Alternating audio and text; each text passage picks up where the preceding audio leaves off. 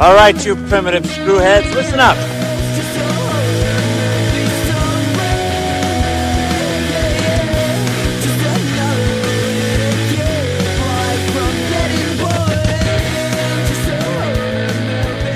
Hello again, and welcome to Primitive Screwheads Talk Horror Movies. I'm Screwhead Dan, And I'm Screwhead Andrew.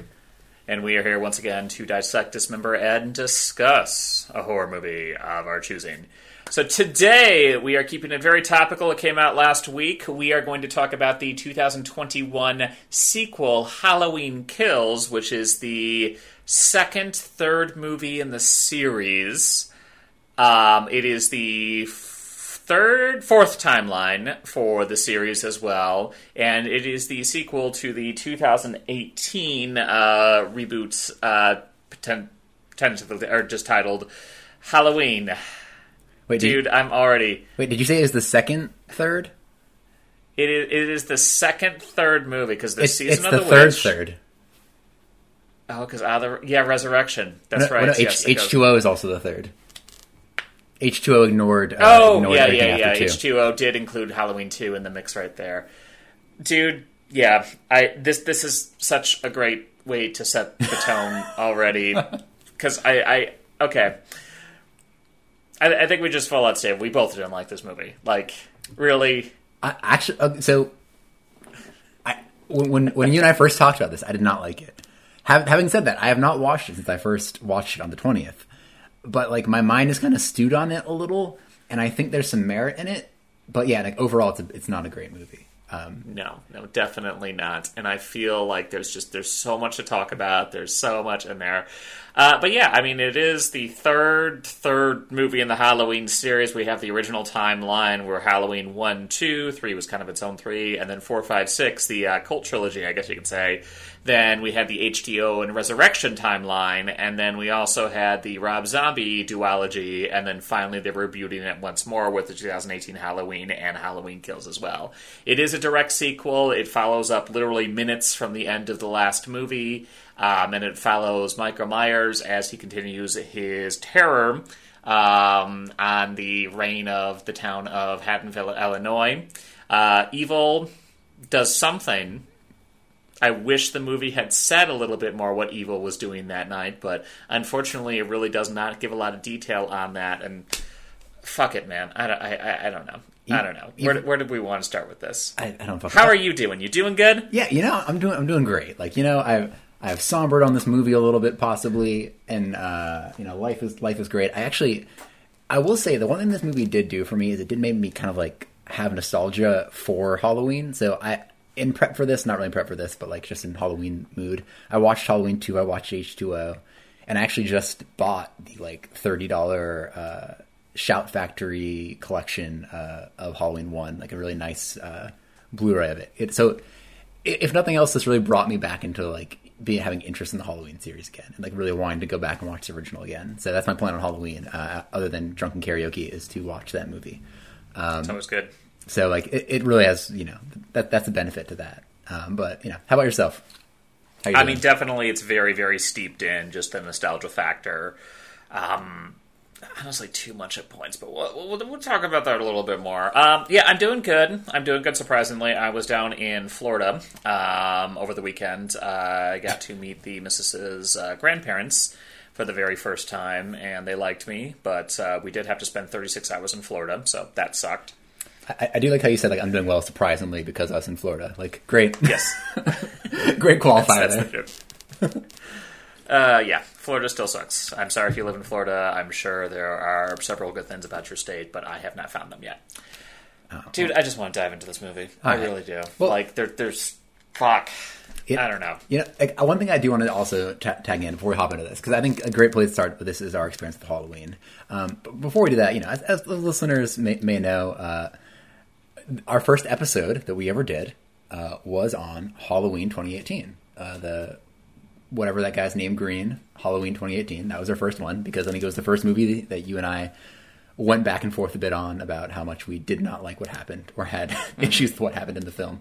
And I feel like this is a great follow up to that. I feel like this is like honestly a great like I I went into this movie. I think we said in the last episode like I was pumped for this. Like as much as I had doubts, I was like, you know, I'm gonna go in clear. I, you know, I went through, watched Halloween two again, watched H two O. We watched Halloween five, and I watched six uh, when we did that thing with uh, the Swedish horror nerd. Mm-hmm. So I, I, was ready for this. I was ready to accept whatever happened. Um, I even like didn't want to take notes. I was gonna watch it once without notes, and literally like five minutes in, I pulled my phone up and just like started like, typing away.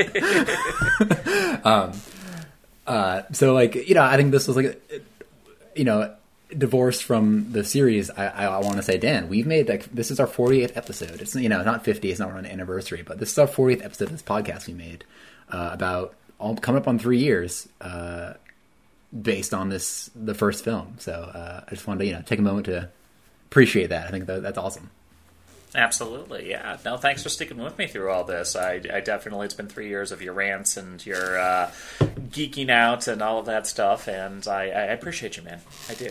I appreciate you too, man. You know, like I just hope someday we'll be able to sit at a bar and you know complain loudly about the tragedies that happen to us, and then uh, and you can geek more about Alien and Predator. You know, I, you know, I will say, um, this was really a perspective taking piece for me because as somebody who also loves the beloved horror franchise, and there are now recent editions coming out that people are shitting all over and saying they're ruining the franchise, I had to kind of take a perspective, and I was just like, is this the Alien Covenant of the franchise? Is this the one that has some good moments but a shitty kind of story overall that people complain about? But then I realized that even the, that everyone in the Halloween community hates it also. So I'm like, okay, never mind. Yep. Um, but yeah, let's go into our little history of the Halloween series, and then we'll, I guess, we'll kind of end it with our thoughts with Halloween 18, and then we'll dive into this movie. Oh yeah. So uh, yeah, what's your experience with the Halloween series? Yeah, yeah I think you have talked about that before. Like I, I love the first one. I think the first one's a great film. Um, to me, it's of like the big three, like Nightmare on Elm Street, Friday Thirteenth, Halloween. It was one that I always kind of push off, just because I think Michael is a very somber killer but I think that's also what plays into the strength of the first movie. I think it's why the first movie is so critically acclaimed because it is a very somber film. Um, and I, I never really give it much thought, but I love watching them like around Halloween every time in that year. Like you know, you you kind of want to pick them up again. Um, I think it's just grown for me in that regard, especially when we watched Halloween Five with Swedish Horror Nerd. I'm pretty sure I told you like we finished Halloween Five. And like shit, I gotta go watch six again. This is great. um, so not, you know, again, not not my favorite slasher, but like I really have a lot of appreciation for him. I think that most of the, the later films aren't great. Um, I just remember when I was younger, my brother going to watch uh, Halloween Resurrection and like being like, "Oh, sick!" Like you know, still being afraid of shit at that time, and like not wanting to watch it because I was a baby at the time, uh, but like wanting to hear what he thought about it.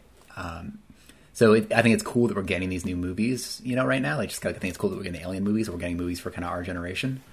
Um, but you know, other than that, movies weren't super big for me. I just remember watching the uh, Rob Zombie ones and being like, "What the fuck are these?" and just like hating the brutality of it because it just felt like brutality for brutality's sake. Um, but yeah, that, that's kind of where I stood on the franchise up until the 2018 version. Like, how about yourself? Yeah, so actually, this was one of the very first. Well, the original Halloween was one of the very first horror movies I ever saw. For some reason, my dad, um, when I was a preteen, I believe, I think I was like 11 or 12, he uh, sat down with me and we watched uh, Halloween and The Exorcist. And not in the same night, definitely. it was spread out over a couple months, but th- those were two hell of a movies to kind of, you know, start off on. Mm. And I still don't know why. Like, he's not really well, he is a movie nerd, but at the same time, it was very out of character for him at the time. So I don't know. Maybe he was just feeling a Michael Myers mood or something. Um, but yeah, ever since then, I, I definitely have always had an appreciation for these movies.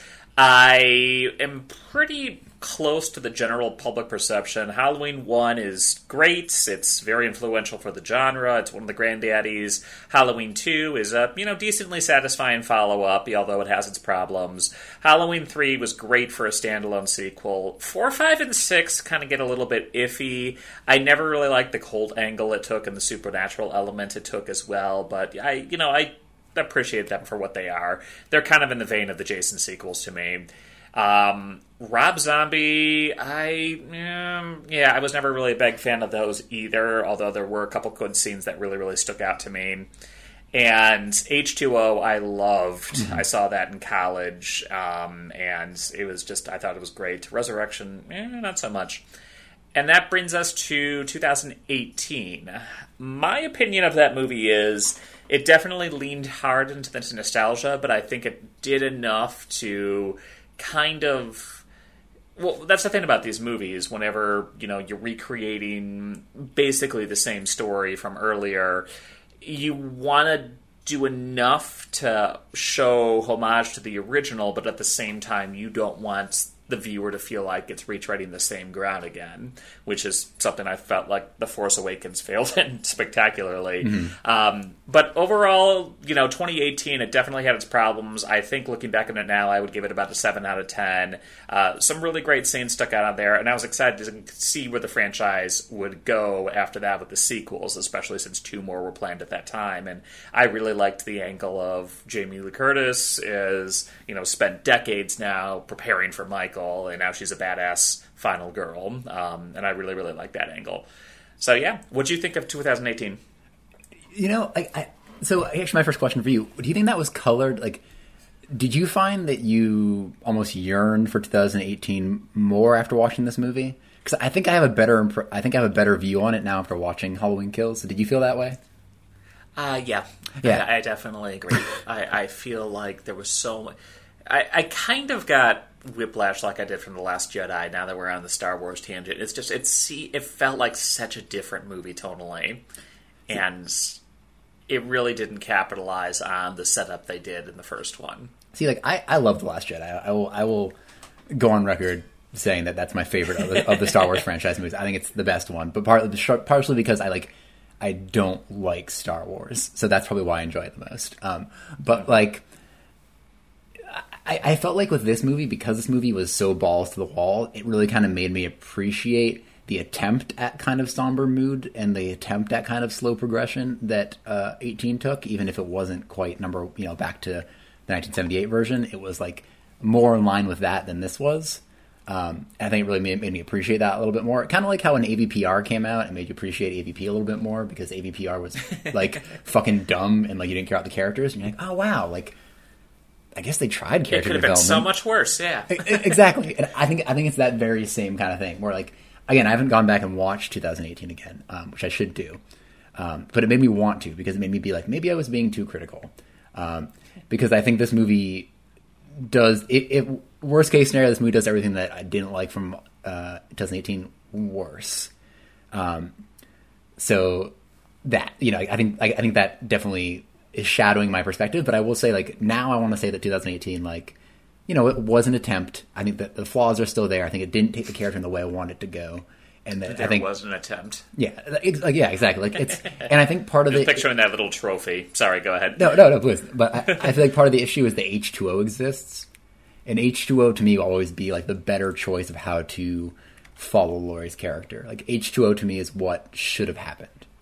Mm. Like and I think that that's the hard part about it is H2O in 2018 stand in such contrast. You can leave all, I know that number two doesn't happen technically. Halloween 2 doesn't technically happen in the 2018 timeline, but it, it could. And like these are basically just like two different divergent timelines at that point. And I just feel like the lore we got in in uh, in H2O and the other characters we kind of get in that film because the nurse is in that one, the same nurse that we get um, in uh, Halloween in here, Kills yeah. is in that mm-hmm. one, and her opening fight was fucking awesome. And mm-hmm. to see her in this movie and just not get anything, I, it felt like like felt like such a robbery of that character. Um, yeah. So like, and that's the unfortunate thing about this franchise. And I think where a lot of people say, and again, much like with the Alien franchise, people compare it to the original and what it could have been. And it, it as much as I'd like to say I can be impartial, I definitely cannot be. Um, and so I think the what came before is always going to be looming over these films um, and, and, you know, and to a degree, even Halloween 2018 coming up before Halloween Kills is going to be looming over Halloween Kills. Um, mm-hmm. And so it definitely colors my perception. Um, but I think this did boost 2018 a little bit in my mind in terms of the the reserve they practiced or the reserve. What do you call it when you don't you don't push too hard? The uh, restraint. Restraint. Thank you. That's the right word. Um, yeah, I, I, don't know. Um, but yeah, like so. Before we get you know too far into this, if you were to place this in the like the Halloween lexicon, lexicon's not the right word, but you know the the Halloween, where where would this lie for you in terms of the series? Like, is it better than some? Is it the absolute worst? Where would you kind of place it among the sequels? I would definitely say on the lower ends. Mm-hmm. Like, I would say maybe it's ahead of Rob Zombie Halloween 2, and maybe it's ahead of Halloween 6. But beyond that, I would have a really hard time putting it before anything else. How about you? I'm actually basically the same boat. Um, I, I feel the same way. Like Halloween one always kind of goes back and forth for me because I think Halloween one I just don't like some brutality again, and I don't like the very Rob zombified pass they gave him. But I appreciate what it's trying to do, and I think it overall is an okay movie. It's just not my movie, but I think I can identify that it is a well made movie, and for what he was doing, I think he did a good job with it. Um, so I think yeah, for me it, it sits behind there. But yeah, Hall- Halloween two will always be. I'm sorry, Rob Zombie's Halloween two will always kind of be at that end there. I never want to watch that really again. Um, because I feel like the other ones, like I think there's something to be said for a campy movie. Like, you know, there's a bad movie and there's a campy movie, and like I think four, five, and six, four is you know pretty good, but five and six are like bad, but like you kind of accept them again for the time they were made, for the genre they're part of, and for being you know f- five and six of a franchise. You give them some slack, and for the second movie in a highly produced, highly advertised, like great budget. Jamie Lee Curtis and Renee are out there talking about it and saying how important it is and stuff. Like for all the clout that comes with Halloween Kills, for it to not stand there, I think I can judge it a little bit harsher. I guess. But yes, I'm glad, I'm glad we stay in the same place. Same place there. Good to know. Stage has been set, definitely. Well, I guess uh, now that we have our little um, consensus on the lead up to the series, we could dive right into Halloween Kills. Hell yeah. Um, so do you want to talk about anything? I I- honestly I think the best way to do it is just kind of go through it, and then we can say things we missed, kind of going through it because. I feel like much like with the first one, there's a lot of shit that I feel like happens in this movie, and I think just kind of popping through it. Um, I think we should probably start with like general thoughts, first impressions, Oh, that sort of thing, and then dive deep into spoiler territory because that's where I really want to get into stuff right there. yeah, that sounds good. overall, yeah, overall, I think my impression is it's not a very good sequel. It is one of those middle sequels where it feels like nothing happens except for one moment at the very, very end, literally like 30 seconds before the credits roll. I really, really hated the characters in this one. I felt there were so many character assassinations all around. Um, I felt the cameos were a little bit too much at times. And the, really, the only thing I can say that I liked about it uh, was the brutality was definitely turned up to 11 from this one compared to 2018. And there were some pretty great kills. But beyond that, I just, yeah, it was not fun to watch. It really wasn't. How about you? Same boat. Again, you know, to make my analogy, Alien vs Predator uh, Requiem, right? we watched we watched that movie. You know, I told you the same thing. Like the last time I watched it, I kind of enjoyed it because I took it as a what if this was just Wolf? What if it was just the Predator going around killing people? Same thing here. If this was just Michael Myers going through these scenes, again, he's basically Jason Voorhees. Like he's not, you know, he's not my Michael, quote unquote. But like, like you said, some of the kills were very creative, and I and I thought they did a good job developing some of these side characters but there were so many of them that it, it really kind of hurt in a degree because we didn't really to like some of the characters a lot of Laurie's family is basically dropped for most of the film um, and I feel like the characters that we did follow the ones who weren't side characters just got killed weren't very compelling. But again th those moments with Michael I thought were great. And that's kind of what like not the reverse of soured me. It kind of leaned me to it over time as I was thinking about it. Because like there were some great kills and there were some these so many of these side characters the, like the old couple um, the Johns, like there's so many characters who I thought were great and so many scenes that I thought were really powerful. But then I have to completely ignore the framing of the story and all the characters that are leading the story towards its conclusion. And if you have to ignore that to enjoy the movie, much like with AVPR, it's not a great fucking movie. it's it's a it's a scene compilation, um, and I think that for me that's where it really just falls flat. Is like obviously that the main character in this, you know, we, we were told it was Laurie, but it's clearly not. And the main character who steps in is not great. And I think the way you pointed out, like the homages and the bringing all these characters was a, a fun idea, but they were poorly executed. I feel like.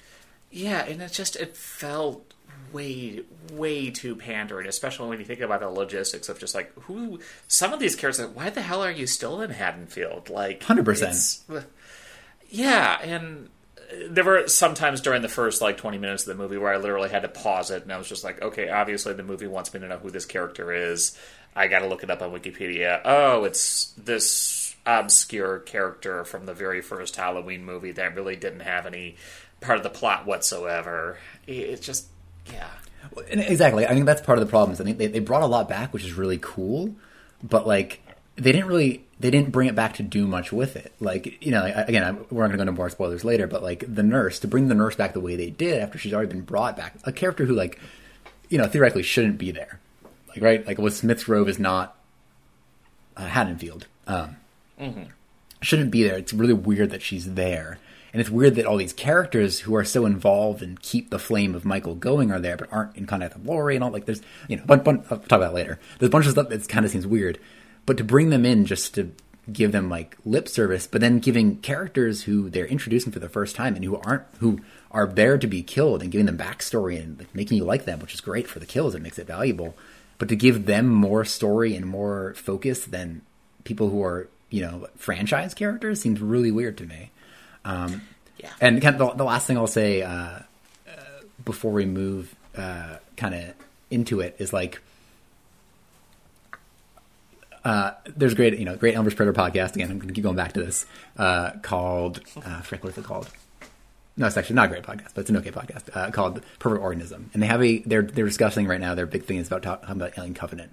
And one of the things one of the guys said, he's like, the best thing you can do in the middle the middle of the franchise, you know, in the Return of the uh, Empire Strikes Back, is to change things up. Right, the first movie establishes the the story. The second movie makes changes things up a lot, and then the third movie has to resolve those things. Right. The first, like the first movie is, arc, is a story within itself. The second movie changes the story that's established at the end of the first, and the third one has to fix that. But I feel like this movie, nothing happens to shake, shake things up. In the end, we start with Laurie in a hospital, we end with Laurie in a hospital. Yeah. Nothing, if you took out everything that happens in the middle of this, other than, like you said, that moment at the very end, which we'll, we'll talk about that later. Like, other than that, uh-huh. nothing happens in the story. Like, everything, you could forget this night. Like, Laurie could have slept this entire fucking movie, woken up the next day, and nothing would have changed. Which, you know, it's, mm-hmm. it's kind of similar to the end to Halloween 2 in a way because Laurie is in the hospital most of the time in that movie in a bed, and at the very end she kind of gets up. So if they're going for that, cool. But you also again, But at least that movie drove the story forward. yeah, like, like, well, revelations were made. That's where we learned that Laurie's was related to him and stuff, and like that, like that's what we get out of the movie. Like it, I, I watched it recently, and yeah, it's pretty uh, to a degree. It's a boring movie. Michael just kills random fucking people in a hospital, but like we, you know, we get that, and we get the final kind of showdown between him and Loomis, and that was the end of the story. So like, cool. But this one, again, nothing really happens. And I think what angers me the most about that is that this is again a throwaway of everything that comes before it, and this is you know this is the new Friday Nightmare. on I can't name. So this is the new Halloween, and this is going to be the, like you know the forward canon. This is the better Halloween, the more realistic Halloween, and it just falls flat on every one of the promises we were made in the first film. Um, Yeah. Honestly, like I, I, I was thinking this as you were talking. It, it does feel sometimes like all the cameos for the first movie are like Ready Player One levels of just like, hey, remember this character? hey, remember this part? Just, uh. but yes, it is very disappointing because you know Halloween had, 2018 had its promises definitely, but at the very least, I was very interested to see where the story was going to go afterwards, and you know where Jamie and Michael were going to end up at the end of this trilogy because clearly they were building towards something. And after this movie, I'm just like, um, yeah, yeah, no, th- this movie made me not sure what the next one's going to be about, but also like kind of not care. yeah. So, like, yeah, and we can talk about the end. There, there's one way they can bring me back to the franchise, and uh, we'll talk about that at the end. But uh, yeah, let's, let's hop into it, and let's hop into it by starting off with the beginning of the movie, but also like the best decision they fucking made in this movie. Well, sorry, All right, so I think for this point on, we do have to give a little bit Oh, of yes, spoiler good call, good warning. call. Uh, we yeah, we we we've given our impression with the movie. We've definitely told that if you have not seen the movie, this is your chance to get off. Otherwise, please keep on going. Uh, again, nothing happens in this movie, but anyway, go. well, well I, I will say again, like if you haven't seen the movie and you're like, oh, they don't like it, like I, I didn't want to qual I do want to qualify. I I didn't love the movie, but I do think it's worth watching. And like again, I think I will grow towards it over time. It's like, unlike 2018, which I think you know I've grown a little bit after watching this. I think that the kills and stuff, kind of like with AVPR, like it's worth watching for those things. I think there's some really creative kills, and I think these side characters are interesting. So I would say that's worth it. If you could dismiss the main part of the plot, I would really like this movie. Um, so it's definitely worth watching. And I, I, I all the criticism I'm gonna, I'm gonna give to it is gonna come that it's still, I'd say it's still worth watching. I'm not, I would never suggest somebody not watch it. I would, I will probably still watch it every once in a while on Halloween because I think it is the kills and stuff are kind of worth it. It's like, it might be a fun popcorn flick to a degree. So just before, I just want to say that I don't want to want to shit on it too much. All my shitting on it is going to be nitpicks, but I will acknowledge that I think you know it's an okay movie to a degree. Um, but that being said, into spoilers, movie starts off with, with the best decision they made, which is fucking Hawkins is alive. best thing, right? We get that we get that opening. The kid who uh, who is the jerk boyfriend, who's also in You season three, but is a pretty good character in that. Just tossing that out there. Finds uh, Hawkins or Coach Yost or um, who- who's the actor? Uh, Bill Pat Bill Patson. Is that his name? Uh, don't know. He's Coach Yost and Will Patton? Will Patton. There we go. Coach Yost and Remember the Titans. He records a lot of Stephen King book audiobooks. He's back. And I, I don't know if you remember, but when we talked about 2018, I was like, I'm pretty sure Laurie and him had a thing. Fucking movie confirms it. I was like, yes, they definitely had a thing. Yep. And I wanted that to be a thing. Um, but he's brought, he's brought back to do essentially fucking nothing, which is so dumb. um, uh, but from there we get a we get an interesting flashback, and I'm I'm really curious what we thought of this flashback. So we get a flashback to 1978 or whatever the first movie takes place again, um, and it's Hawkins as a I guess like young cop because they imply that him and Laurie are for the same age, right? They do, yes. And we, we get this and like the thing that I really liked is we get this um, him and this other police officer going around trying to find Michael that night after he walks away after getting shot six times. Um, and you get this little story of like uh, this other cop kind of talking about how he like knew Michael growing up and how like you know he used to go to his house and like his parents kind of come play. And he's always like you know standing outside watching his window. And I thought that was an interesting idea to see other community members like remember Michael not as a killer. But it fucking goes nowhere right? He goes they, they go they go back to the Myers house because we're setting up a theme here. You go back to the Myers house. They the cop goes and stands in Michael's viewing place. I guess Michael just used to stare out the window all the time as a kid for some reason, and Michael fucking like gets him. And like, how do you feel about Michael's speed there? Did he feel like he was fucking running for the first time in the series to you? Yeah, a little bits. I don't remember that scene exactly 100%, but I did have a little couple problems with the scene too. Um, so it, it, he eventually gets the guy up to the top, and again, it, it's one of those things where the movie tries way too hard on those references. Like in the very first movie, Doctor Loomis says, "Oh, and he killed the dog too," and then this time they actually show the dead dog. Oh god! Like, Can we, wait, can we talk about that for a moment? Do you know why he killed the dog? Yeah, yeah, go Do you ahead. remember why he killed the dog? no, Do you, do you remember the through line they keep fucking bringing up in the movies? He eats dogs. They, they they keep implying in other movies that he eats dogs. Like he he, he goes and he eats. Like, that's what he eats. Because everyone's like, "What was Michael eating during that time?" And the the common thread they brought up in a couple movies, I think even the Rob Zombie movie, that he eats dogs. And that hmm. that was just, like why why hammer that in again? You restart the franchise again, right? You hmm. restarted it, and you know, again, Michael just got out of Smith Grove like that night, and then he comes over to Laurie's house. In between those times, he had time to go eat a dog. Like what? Brought back to the Myers house and ate a dog. Like, can can we stop with this weird dog eating thing? Like, I don't know why. Like, like okay, guys, we're gonna get rid of. They're no longer. he's creepy enough already. Like- you know, you, you, yeah. It's like there's no longer siblings. There's no cult of Thorn, but we're gonna keep the dog. And I think that's really fucking important. Like, of all the things to keep, as soon as I saw that, I was like, are you, are you fucking kidding me? but I think this movie also starts off like not starts off, but has show, introduces that trend that we're gonna see throughout the movie of people who know Michael Myers is in a fucking house separating. In this movie, that happens like twenty fucking times, and this Oh, is just our yes. first It's case. so annoying. Uh huh. It's in the same fucking house, same room. It's the same thing all, every fucking time. Yep. But sorry, continue. Yeah, so um, you know the, the opening scene is the detective or the cop uh, goes up and his partner is strangled by Michael Myers, and this is the part that kind of threw me for a loop because like it wasn't like there was an instant kill or anything like that. Michael Myers did not have a knife up to his neck or anything. He was like slowly strangling him. And what happens was um, the cop shoots his partner, and it's a misfire, goes through the neck, and he accidentally kills his partner, and that's just a whole bunch of source of guilt that again doesn't really go anywhere. But I mean, like, I don't know. I've never been in a situation like that. Wouldn't you want to get a little closer to make sure that you got the shot okay? No, Or is this one of those things where just Mike Myers was just like, well, he could snap his neck anyway? See, I was thinking the same thing. I was kind of wondering, like, why did you shoot from so far away? I get in this case he's a rookie cop, is like I guess what we're going off of here. But yeah, like, he could have gotten closer. He could have waited a little bit to see what was going to go on. Like, or yeah, yeah, get closer. Know, put the gun to his head and fire. Like, you know, like, and I get that you know Michael in this movie apparently is a master at arms, but you know, in that film he was what a twenty year old guy who like you know got out like it, it felt like a weird decisions throughout this movie are made. But yeah, that was a really awkward one. And what stood out to me more is he shoots this guy in the neck, right?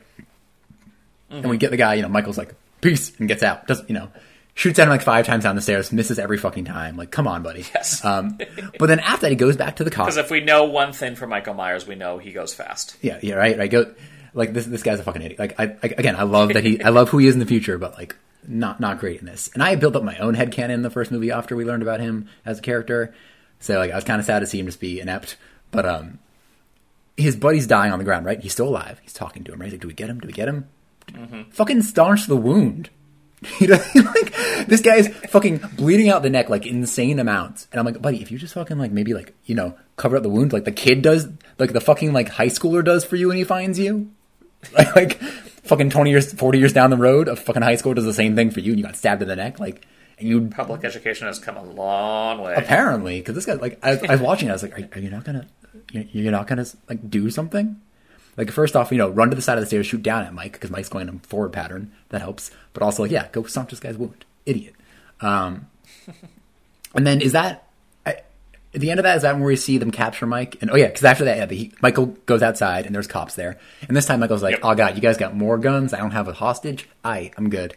And uh, Loomis, uh, I don't know who the fuck is playing Loomis, pops up and is like, I actually have something there. Oh, you do? So, Go for it. yes, a lot of people thought it was CGI, um, and they were just like, "Wow, that looks really, really good for CGI." Uh, but no, it was actually an actual actor, and I think it was the director. Was- let me let what? me verify that real quick. "Is Joseph Gordon-Green?" Whatever his name is. Uh, what Joseph Gordon-Levitt? I don't know what I'm talking Uh, about. let's see. Let's see. Uh, no, art director. I'm sorry. Uh, yeah, Loomis is uh, Tom Jones Jr. Um, is the art director, and apparently he just had such a striking resemblance um, that they let him, you know, act out that one scene, which you know I thought went fine. Yeah. No, I, I, I think honestly that, didn't sit weird to me at all. I thought, I thought like they did a good job, and honestly, I'd always rather than have them do some makeup and shit than like the uncanny valley that just looks worse and worse as time goes on, right? Mm-hmm. Like, but I, I love it though because he's like, "Did Michael kill again? Did Michael kill again?" he's just like, "Uh, maybe, maybe he did." like, I, I feel like, that to me, like that that opening there was really a heavy hand on what this movie was going to be because you could tell they thought that that was like a dramatic thing. Like, oh, did Michael kill, or was the person, the people who killed the society? Is it the cops? Like, you know, that I think it was bringing up. It, they, I think they thought they were making a more dramatic statement than they were with that statement. Yeah, Um, can we can we can we can we, can we go with that like a little bit right there? There- There's such a big theme throughout the movie about oh, it's Michael Myers that's really turning these people into monsters. It's the uh, okay, what's the play? The, the the house at the end of Beale Street or something like that. oh, the house. Yeah, yeah, I know about. Yeah, Yeah, um, but um, I think it's Beale Street, the, the Twilight Zone episode too. Yeah, that's a common theme throughout the whole thing. And it's just like, no, Michael didn't plan any of this shit. He just wanted to go back to his childhood room and chill. so and I, I think I have a note on that somewhere too later on, like where they where they say that like Michael made us do this. It's like no, he didn't. You guys are fucking idiots. like Michael made you guys do shit. Like Mike. everyone in this movie is so infuriated, and they ruin just ugh. Yeah. Anyway, we'll get to it. So so Michael gets ca- captured outside, which is and like and Loomis is going to shoot him, I guess, and he's like, "Don't do it." But I think that might come out later. But yeah, uh, Yost doesn't let him kill uh, Loomis. Or Loomis kill Mike, um, which you know like makes sense. He's a tw- again twenty something year old guy, uh, deranged. Probably not like you know killing somebody with mental illness probably isn't the best choice. Tossing that out there. Um, Yeah, um, yeah, and you know, all the cops get him down. They beat him down a little bit, which was kind of awkward. And then we get our title sequence, which is just like infinite pumpkins. It's like the Halloween thing. I I kind of like that. I dug it to a degree in the sense that like if we think of pumpkins as like death, it's just like infinite deaths, like you know, infinite occurrences of this happening, which I kind of like. Um, I don't know. I, I thought that was a nice little intro. Um, but then we cut. Then that kind of leads us into the bar scene. Um, and this is where we meet a lot of our cast. So we we basically meet uh, all of Laurie's. They call them Laurie's friends. The bartender does, um, but basically we get uh, Tommy Doyle from the first movie, uh, Lindsay Wallace, who's also the girl from the first movie. So these are the two kids she babysat. Um, Nurse Chambers, which is the one girl who Michael kind of stole the car from the first one, and Lonnie. I don't know the fuck his last name is. Um, who is the bully kid who kind of bullied um, Tommy in the first movie, right? So they're they're all hanging out at a bar together on Halloween night, the same night as uh, the nine sorry 19, 2018 film, right? It's, it's it's all the same night. They're I guess they're not even at a celebration because it's supposed to be 40 years later in their world too, right? Dan. Yes. Yes. So I, I guess these guys just get together every Halloween at a bar and like hang out. Um, and they're at a talent show, I guess, and we get this really weird fucking thing. They're like, "Oh, talent show, Tommy, come up here. You're gonna do bird whistle or something." And he like gives them the story of Michael Myers if they aren't all fucking living in the town where this tragedy occurred. It's Okay, so I have a problem with that. yes, So you live in a fairly major city in the Northeast, and I grew up in the Chicagoland area, and I live in a fairly major city in the Southeast. If even in I, no no no no no I'm gonna, I'm gonna pause right there. I grew up in a Illinois suburb just like Haddonfield, Illinois. Like that was a thing. If somebody said, "Hey, go into a bar during a talent show, we're going to remember these two people that were killed 40 years ago," no one would give a shit. no. Well, Like well, yeah, they might feel sad. it, it- yeah, it would feel sad, but it's just like, dude, it's a talent show. Rid the room. Well, but also Tommy. the thing that pissed me off about this is Tommy doesn't go there to remember them. Tommy fucking goes up there for self promotion. He talks about Michael. He talks about the boogeyman, you know, who had the power beyond mortal man. I, I wrote that down as a quote. So apparently he says that at some point. Idiot. But um, he does that, and he's like talking about how the boogeyman could get you. But what he says is, let's remember the ones who survived. And he mentions Laurie. Then he also gives a big old thumb to himself and the other three, and is like, "Let me let me list off all the people here." It's like if you ever see the movie uh, musical Hadestown, they uh, they open it up by listing off all the people, like, "Oh, there's Hades, there's this person," you know, it's kind of like a fun like introducing the crowd kind of thing. It's like that. And he like lists off like the different people who survived, like it's like a fucking like roll call or like a you know coming out of like a fucking sports arena. Um, it's it's so fucking weird. And, he, and again, he's like, let's raise a glass to those who survive. It's like he's basically saying, buy me a drink. Because like that's what happens. Some guy's like, "Oh man, you survived that thing that night. Let me buy you a beer." Fucking Tommy Doyle, you fucking saw the shape. He does this every day. Like it's it. he does this every week. Oh my god. He seems like the It's asshole who does 40 that. years and two weeks since the boogeyman killed us. But like he, he's doing this whole fucking thing. You didn't invite Laurie. Laurie's not there. Like it's it's Uh-huh. forty years from them, right? And he knows so much about Michael Myers. Do you know that he's getting moved from from fucking uh, where the hell he is that night? Do you know because Laurie's freaking out about that? You don't want to go comfort her. Again, also, this we're we're implying that this is only after Halloween one, so he hasn't come back in Halloween six, right? Tommy Doyle was fucking great as Paul Rudd. Paul Rudd's great as Tommy Doyle. Halloween six, whatever. It's Paul Rudd. I would always watch that. But like, this Tommy Doyle kind of saw the shape, ran the fuck away from the shape. That's about all he and Lindsay really got from the first movie, right? They didn't like they weren't terrorized by uh, Michael. They never met Michael. Michael didn't like attack them. Michael never came after them. So what the fuck is this? Is this shit he's saying? Nurse Chambers has more of an issue with Michael Myers than he does. Nurse, Nurse, he fucking stole a car from Nurse Chambers. That's fucking terrifying. Lonnie ran Can we also say into him. Can we also say too? Yeah. How did they all know each other? Like this is just the odd couple people. It was just like all the cameo people. Would these people really be friends? Like honestly, Well, I think everybody except for the nurse makes sense because uh, Lindsay and Tommy were, were like you know grew up together, they're friends. Lonnie was their bully, but you know bullies become friends when you're younger. Yeah, the fact that there's like a, a nurse who must have been like 30 or 40 or you know some some age at that time when that happened is kind of weird that she's drinking with these you know kids. But you know I guess as you get older, you know the age gap kind of disappears. But you know, it it is just really weird that she's she's there with them and they're all kind of hanging out. And again, on Halloween night, like I don't know if they like I don't know what the deal is. I don't if they apply this every year, but it it, it felt very contrived for like a way to just have all these characters in one place.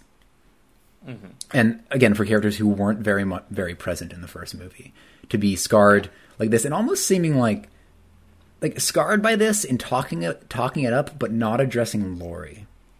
I think at one point they're like, you know, Laurie, wherever you are, you know, you fucking rock, but like, you don't know where Laurie is? She's in the town. She's the person of the fucking complex. She's the crazy lady of the town. Like, do you, do you not support her? it's not a big town. It's not a big town. And when Laurie was like, guys, Michael's getting released tonight. We gotta fucking keep this shit. She went to her daughter and not to the kids who survived it, who clearly go and every Halloween and talk about it. That she wasn't like, yo, Tommy, um, do you want to like watch this guy get transferred with me and see if it goes okay? That that wasn't the conversation. Like we're bringing in these characters who know of it, are aware of it, and seem to be just as like, you know, bothered by it as she is, and we they weren't mentioned in the first movie when she was flipping out about it. Yeah. I know. See, it's it's weird to me.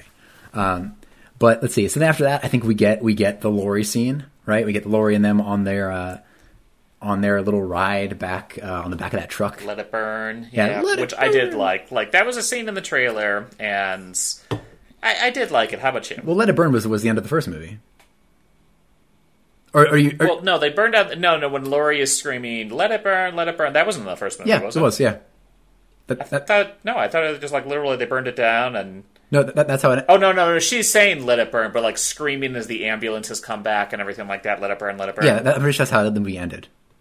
Oh, okay, Yeah, so that, that part wasn't new. So okay, okay. don't you credit this guy that his own movie? but, but okay, so so what did you think about? So the next thing we have is Michael breaking out of the house. I don't know how else to describe it. What did you think about the firefighters versus Michael Myers? Um, yeah, I mean, definitely set the tone. It was just like, okay, this movie's going to be a little bit more brutal. It's going to be a little bit more crazy.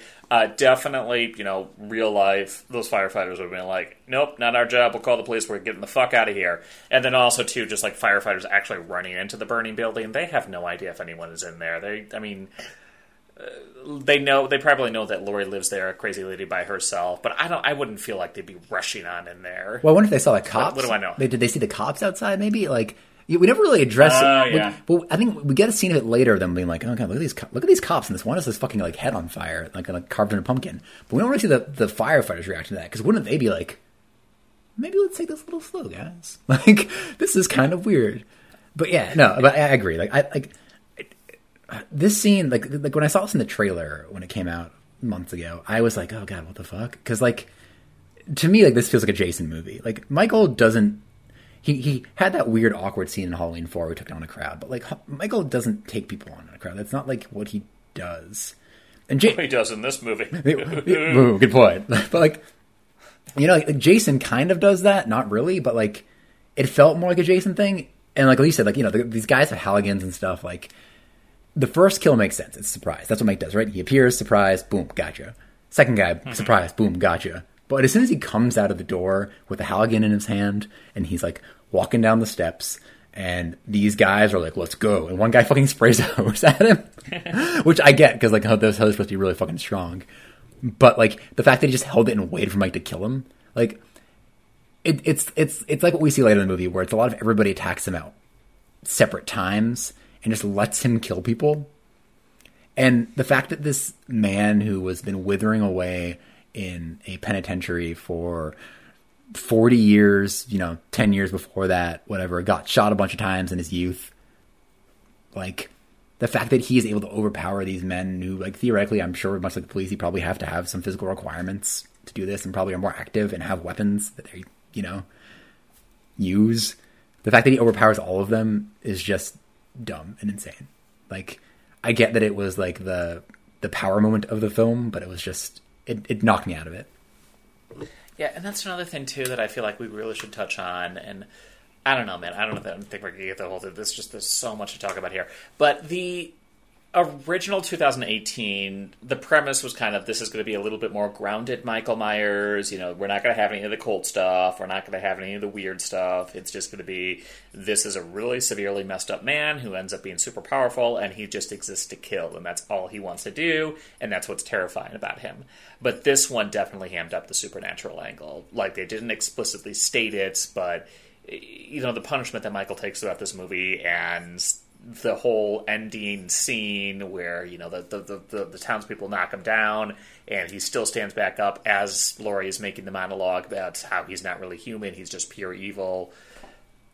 Like it really felt like they backtracked upon that, and that really disappointed me. No, I completely agree. I think I think this movie was really taking back what the first movie set up, and like what the first movie promised to us. And I think this, yeah, this scene it just epitomizes that.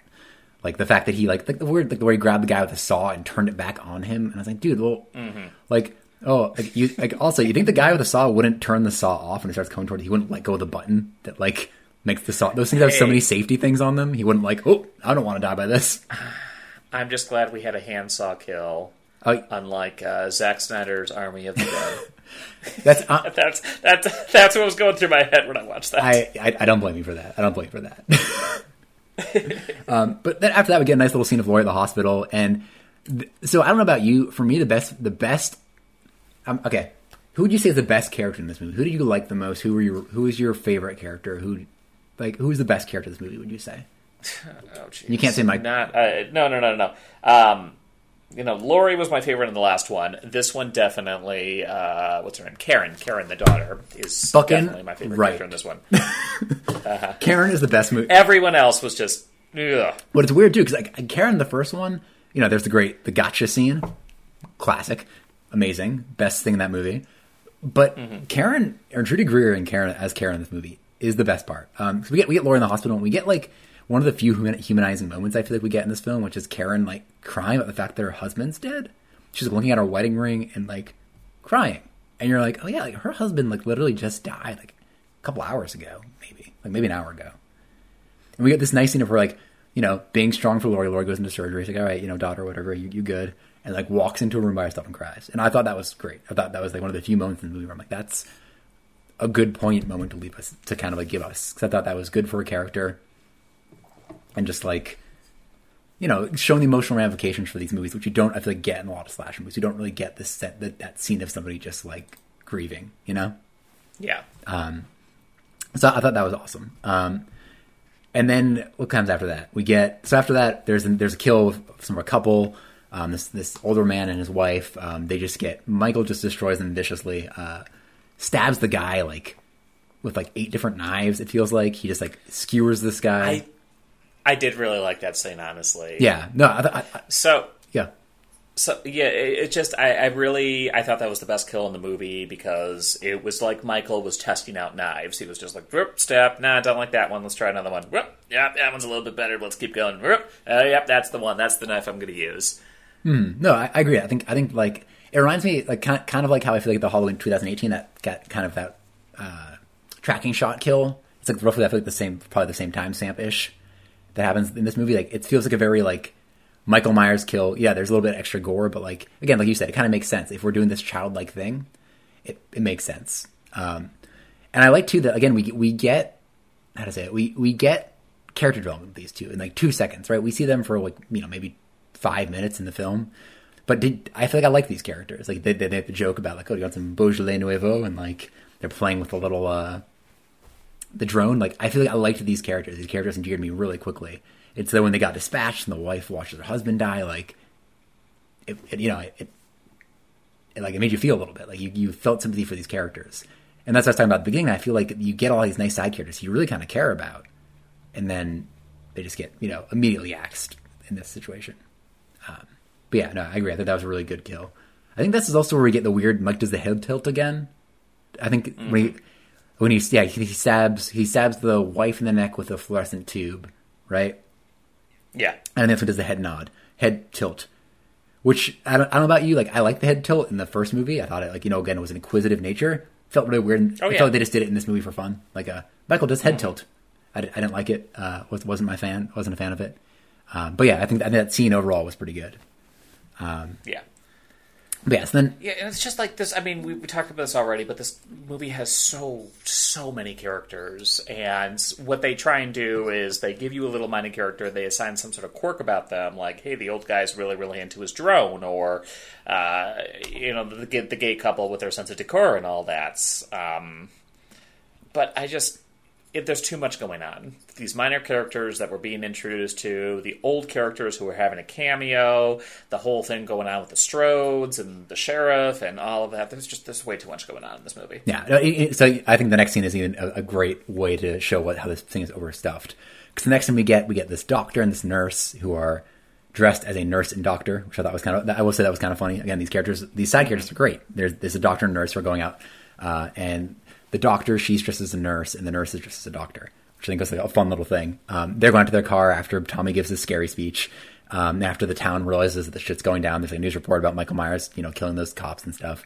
And they go into their car, they find somebody in the car, they get out, and they're like, oh shit. And Tommy Doyle, you know, our hero, steals this. I this fucking hate Tommy like Doyle in this movie. literally the biggest piece of shit in this movie. He he uh-huh. goes and takes the bat. He said the, the, the bartender has a speech about how this is his dad or his grandfather had this bat that he would use to like get rid of assholes who come to the bar. And it was this, you know, this family heirloom to a degree, this fucking baseball bat. Tommy just fucking takes it. it. Is like, I got this, and goes outside to confront this guy who's in this couple's car. And the first, Tommy Doyle is just like, yeah, I'll take Michael with the bat. I got this. And the first thing he does, he fucking hits their windshield with the fucking bat. what? He's like, oh, there's somebody in the car, and he hits the windshield. The cops, if I was the cop, I'd be fucking furious. I'd be like, so you just hit my car with a baseball bat to stop this guy who's in the car already and like has the keys and is revving it up? Like, what the fuck do you think you're gonna do, Tommy? like, you just damaged my car, you asshole, and you didn't hit the guy. What the fuck? and I feel like that's like the Tommy Doyle we get. He's like a, just a fucking idiot because the guy, you know, the person in the car crashes and gets away, and they're like, "Oh, well, that didn't work out. I guess we maybe shouldn't have done that." I don't know. Um, and that's that scene. And like you said, it, it's an overstuffed movie, and that was a scene that wasn't really necessary. It comes back later, but it was stupid. It didn't didn't progress the plot, didn't do anything. It was just like a random ass scene, right? Yeah. Um, so yeah, that happens. We we kind of catch up.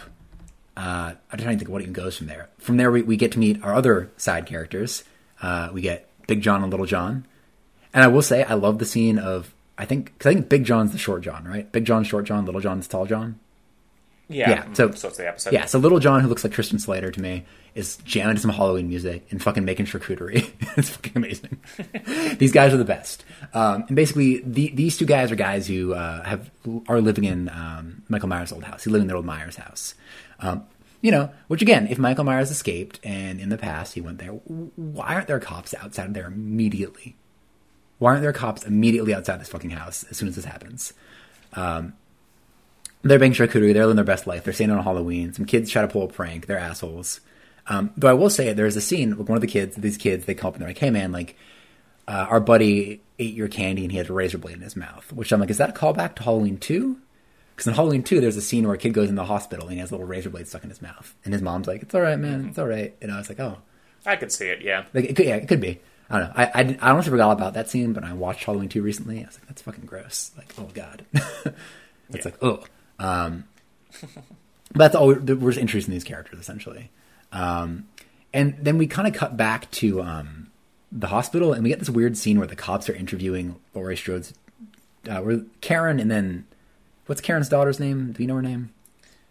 Uh, let's see, Karen, A- A- Allison, something like Yeah, that. Yeah, maybe. And I think Allison. And there's this weird scene where they basically say that Michael Myers didn't intend to come after Laurie in the first movie. And they're like, no, no, Sartain brought him here. Sartain brought Michael, the, the girl says, like, you know, Sartain brought Michael to Laurie, and that's why he came after Laurie. It wasn't this grudge, grudge match. Which, how did you feel about that? Because, like, I know the big thing that everyone talked about in 2018 was that they're no longer siblings. So, like, why does it matter? And then Yeah, and this one felt like too. We're just again. I had that very Last Jedi whiplash feel of oh, okay, so they're completely backtracking on that particular plot points. Okay, well, are you going to do something a little bit more interesting, or is it just a gotcha for the sake of gotcha? And currently, the way this movie went, it was just like, okay, well, doesn't really go anywhere after that. Well, because I think the defense people had was like, no, no, he's coming after her because she's the one that got away, right? Everyone was like, no, no, she's the one that got away. That's why he's after her. It's not because they're siblings, because she's the one that got away. But then we learn in this movie that Sartain was like, no, I'm going to bring him to you. Like, you know, it was Sartain who brought Michael to her. It wasn't even that you're the one that got away. It was literally because this doctor wanted them to get together. And I'm like, can you fucking make up your mind? like, Yeah, like, so you're saying Laurie doesn't matter, which, like, I guess this movie really tells us that because Laurie's not fucking in this movie. like, someone on Reddit was just like, Laurie spent the entire movie just healing in the hyperbolic time chamber. I was like, yes, that is the best way to describe how it feels. hundred percent. And like, it's so funny though because like they're like, you know, throughout this time, Karen's like, you know, no, no, Michael's dead. You did it. Good job, Laurie. Rest, heal yourself. And then her fucking like daughter comes in, and is like, nah, Michael's alive. He's fucking out there. He fucking failed. And I'm like, and like, I just imagine the eye roll in Karen's head of like, can you fucking stop? like, my mom is old and was tortured by this guy. We're trying to give her peace. She might be dying.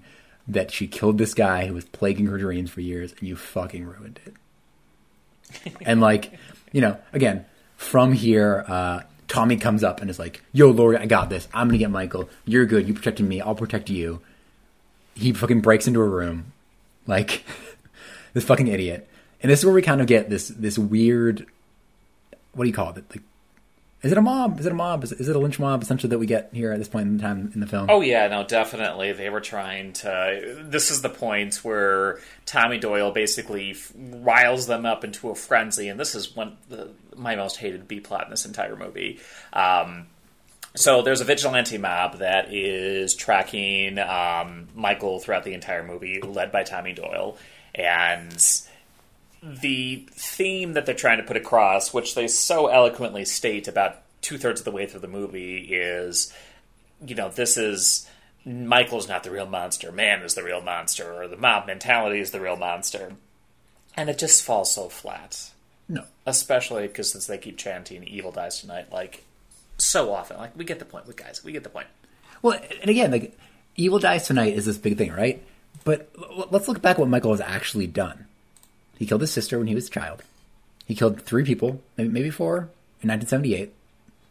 And then he came back and killed, you know, admittedly a good amount, like seven people, possibly, you know. But like over the course of the years, like not that many.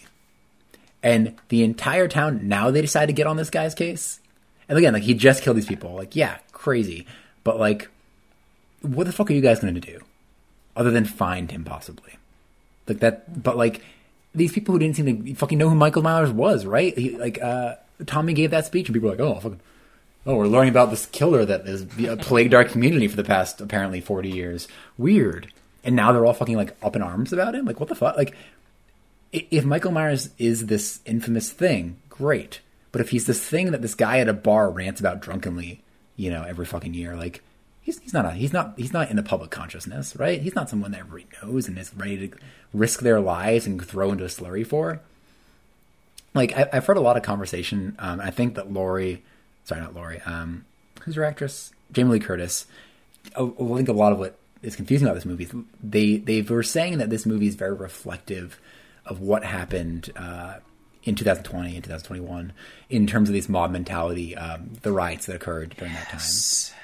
Uh-huh. And first off, this movie was made in 2019, so no, don't don't don't you fucking say that this movie is a reflection of that when this movie came out before that. But also, like, no, these are fucking idiots. That was civil unrest. Like, like to equate civil unrest due to like racial profiling is what caused one of them, and then just like I don't even know what to say about the January sixth incident, but like to equate because I think they originally said Black Lives Matter when when after that happened. Originally, they said it was that when that came out. I think I remember. Like to equate those two things is insane. To equate like inequality to a murderer who is like, you know, murdering a town, I think is a very different thing, and and I, it seems very opportunistic to say that this is reflective of that. Like I, I don't know how did like did did you read any of that like about like and like see any of the promotion where they were talking about how this is a reflection of today's society? Yeah, and it felt very ham-fisted even on that point. I mean, obviously, it's we're, we're both liberal. You know, we both support the movements, but this this movie was not. It did not need to attach itself to that. It it, it, it was very very clearly they were trying to ham-fist it in. What I thought was interesting too is so we get all this going on, and who's in the middle of all this? Who's trying to stop it? Karen. And Karen is like the thing. The reason I think I don't know about you, but the reason part of the reason I love Karen in this movie is because she's the opposite of Tommy. She's like, you guys are fucking insane. You're gonna get somebody hurt. We have people who are trained for this. Granted, in these movies they fucking suck at it, but we have people who are trained to do this.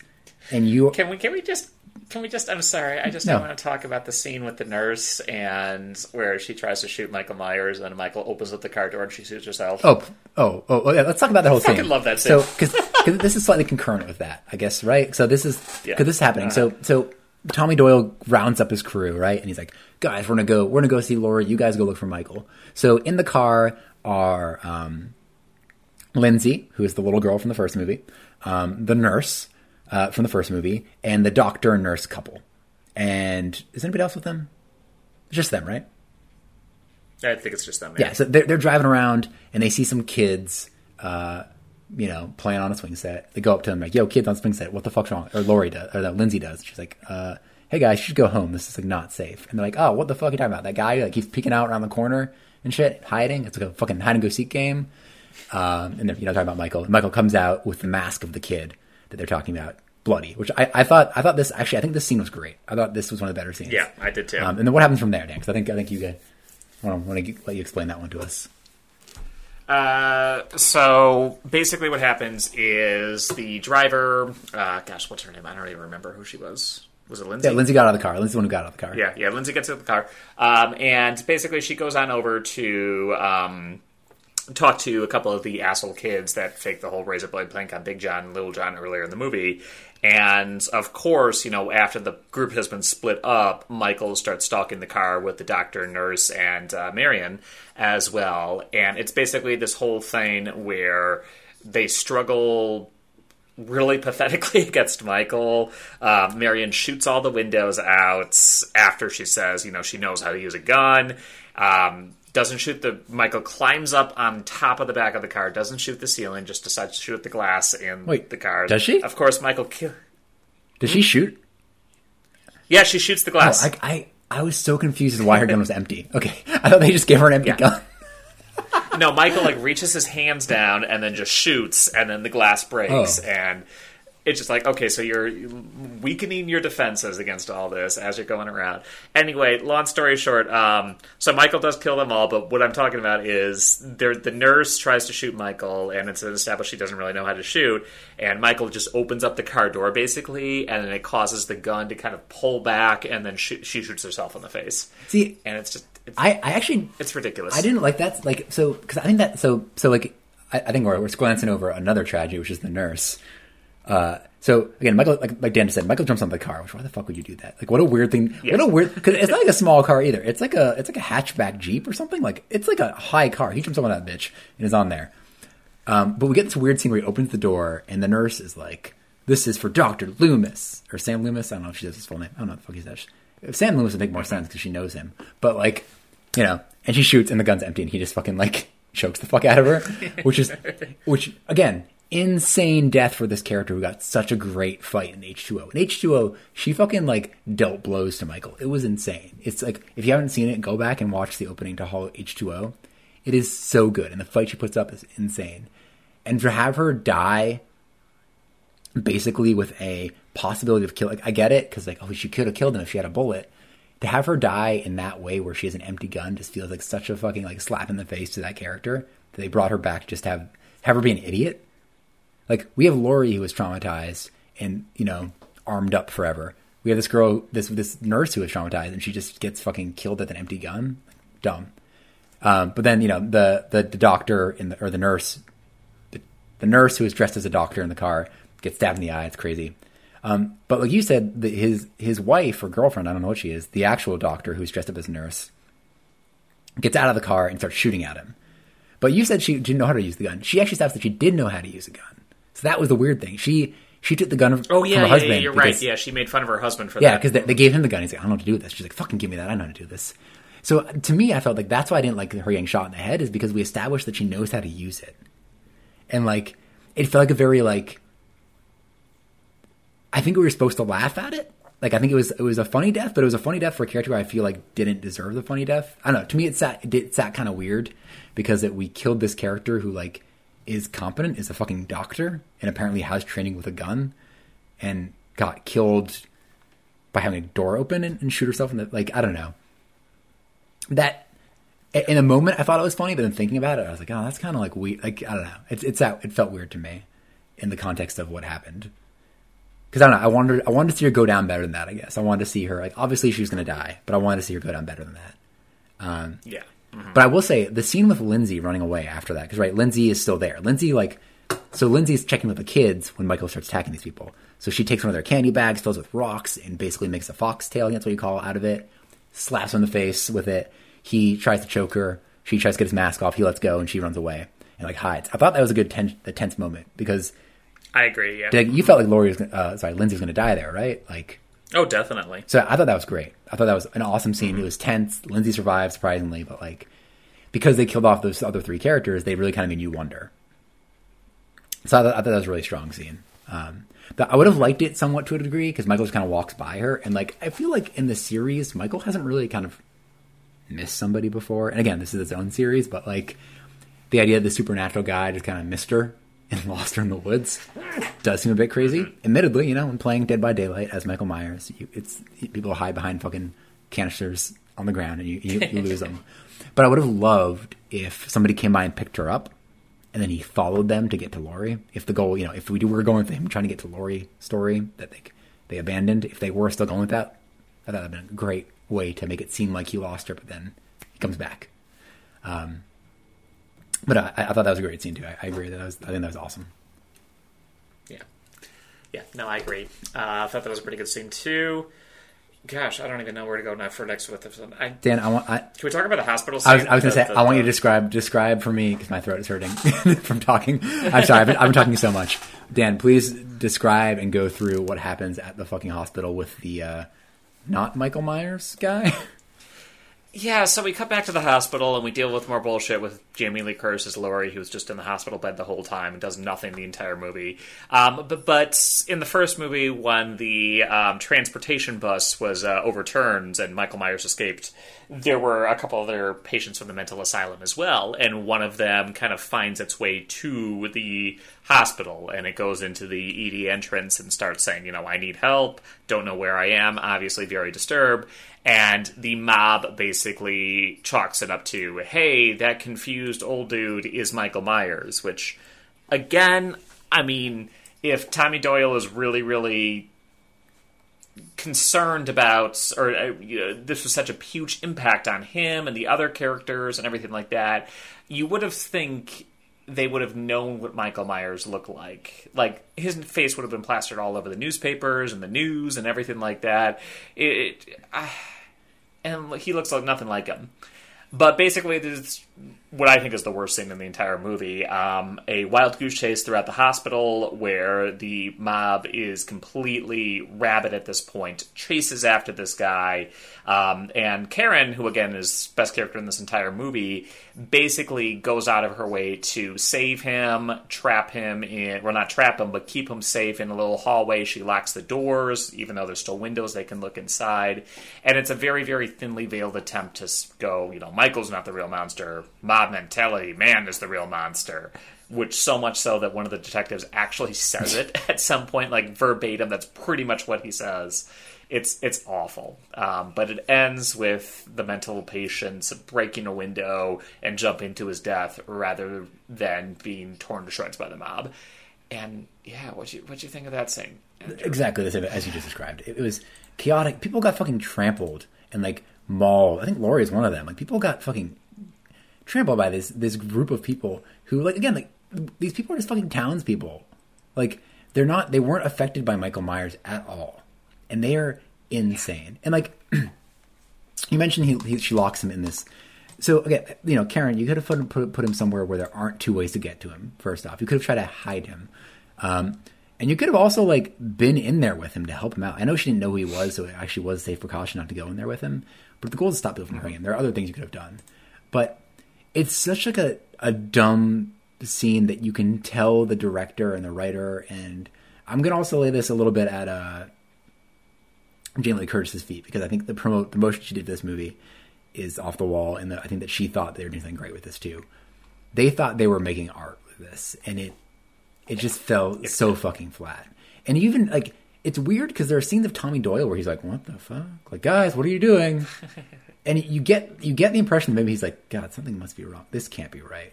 Because I'm assuming that they also, you know, that news report they saw in the bar, they had to have shown the picture of fucking what Michael Myers looks like, right? Yeah, They didn't fucking wear a mask in his fucking jail the entire time. They, he had a face. He, His face is probably fucking everywhere. And especially Tommy Doyle, you tell the story about this guy every fucking year. You don't know what the fuck he looks like. Are you fucking kidding me? Um, But that happens, right? And do you remember what, what Tommy Doyle says at the, when they? So he jumps off the edge, dead. Like fuck, like this guy, this this yep. poor fucking guy, dead on the ground. And we jump to them all. You know, apparently they made it down like eighty flights of stairs, and they're out there. What do you remember what Tommy Doyle says when uh, when they see the body? Oh god, I remember something really stupid. He's I don't remember verbatim what it was. He's like, he, he's, like he's always wearing a mask. How could we have known? Are you fucking kidding me?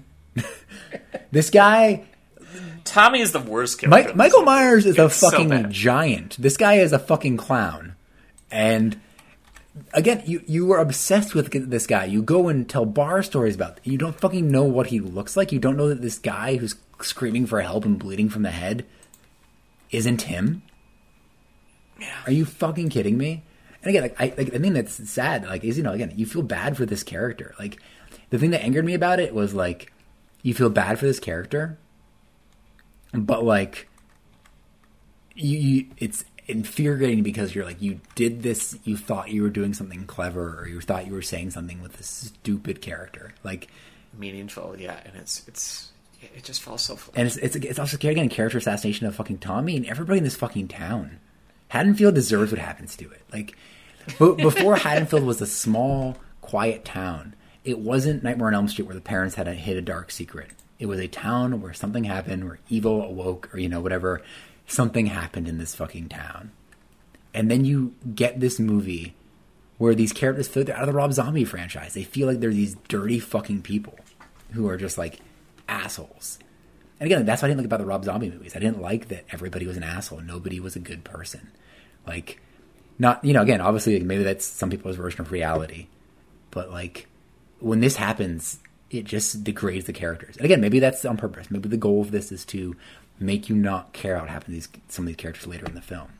But it just made them seem unrealistic and just deplorable. Um, I don't know. To me, like that scene really angered me because like you could tell it was again, it's obviously not a real person. They weren't killing somebody. They weren't, but they were like pulling at your heartstrings on a emotionally disturbed person and you know mob mentality and this person becoming a victim to it. And it's it, it just felt cheap to me. It felt like a cheap thing. Again, to relate that to the Black Lives Matter movement is insulting. And then yeah. to have the ending of this film end with mob violence is mm-hmm. like what the fuck? Like what are you trying to say with this movie? like the more I thought about this movie, the more I'm just like, what the fuck are you guys actually doing with this film? Um, sorry, I, I, that that that scene really really pissed me off.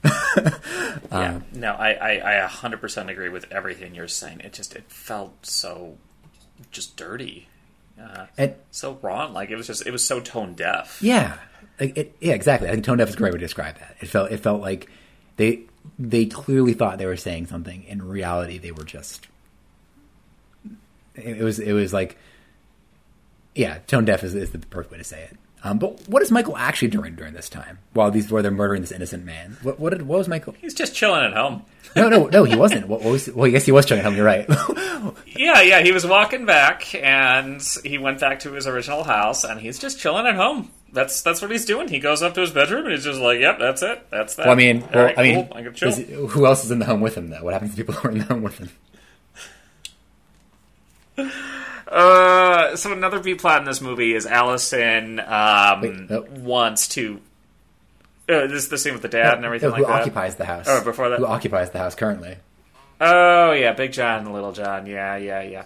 So Michael Myers wants to go back home, and there's another scene where Big John and Little John are killed. Um, yeah, pour one out for them. They were they were great. They were wonderful. Um, I, I, don't know. I, I thought that was just an okay death scene. I really don't have much to say about I, that. I just thought again it, it was weird that they're like because I liked it that they're like somebody's in our house. We're gonna fuck with this person, and again I, I like that they didn't brutalize the deaths uh, because again you know the, these are I think possibly the first openly gay characters in the Halloween franchise maybe, um, mm-hmm. and uh, I thought it was you know again they, I'm glad they didn't do some crazy brutal deaths. I would have had questions about that, but when Little John or sorry Big John dies and Little John finds his body. His weird fucking like he gets he gets pretty brutalized. It's not not a great kill.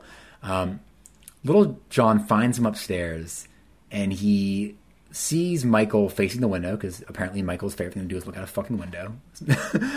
um, and he's like, Michael Myers, you've come home, and just allows himself to be fucking killed. Yeah. What the shit? what was that? What was what was the reverence that this guy showed for Michael Myers coming home and murdering his partner? I, I mean, I guess I kind of took that as all right. I'm fucked no matter what. So this is just my cool line to say because I I've accepted my fate. I, I guess like was it a cool line? Was it like a I don't I don't like it, it's weird because these two used this story earlier to harass the kids, kind of. So I think it was weird for him to use it in reverence, I guess. Like mm. if they were going for reverence, like if it was shock, but like I I feel like I would have rather seen him get got in like a mourning the loss of his husband or something. Because then, there, then there's that weird scene later where Michael sets them up together as if because we see a scene of a record player and their photo of them laying together. Yeah, he moves the bodies around and he moves them to mimic that photo, which again is like, what the fuck is he doing? but uh, I don't know. I, that I, again, I like I like those characters. Them, the doctor, the nurse, that couple in their home. These are all characters who are more compelling than anybody we spend screen time with. and to see them all just get axed and killed is to me just it just felt really defeating as you watch this movie and as you realize how little you care about any of the characters. Um, but again, good scenes for Michael, great scenes for Michael, terrible scenes for these characters. Um, but I think this can bring us to kind of the, the closing ending here. Uh, so Dan, you were you were mentioning about Laurie's or I guess Karen's daughter. What, what happens with Karen's daughter?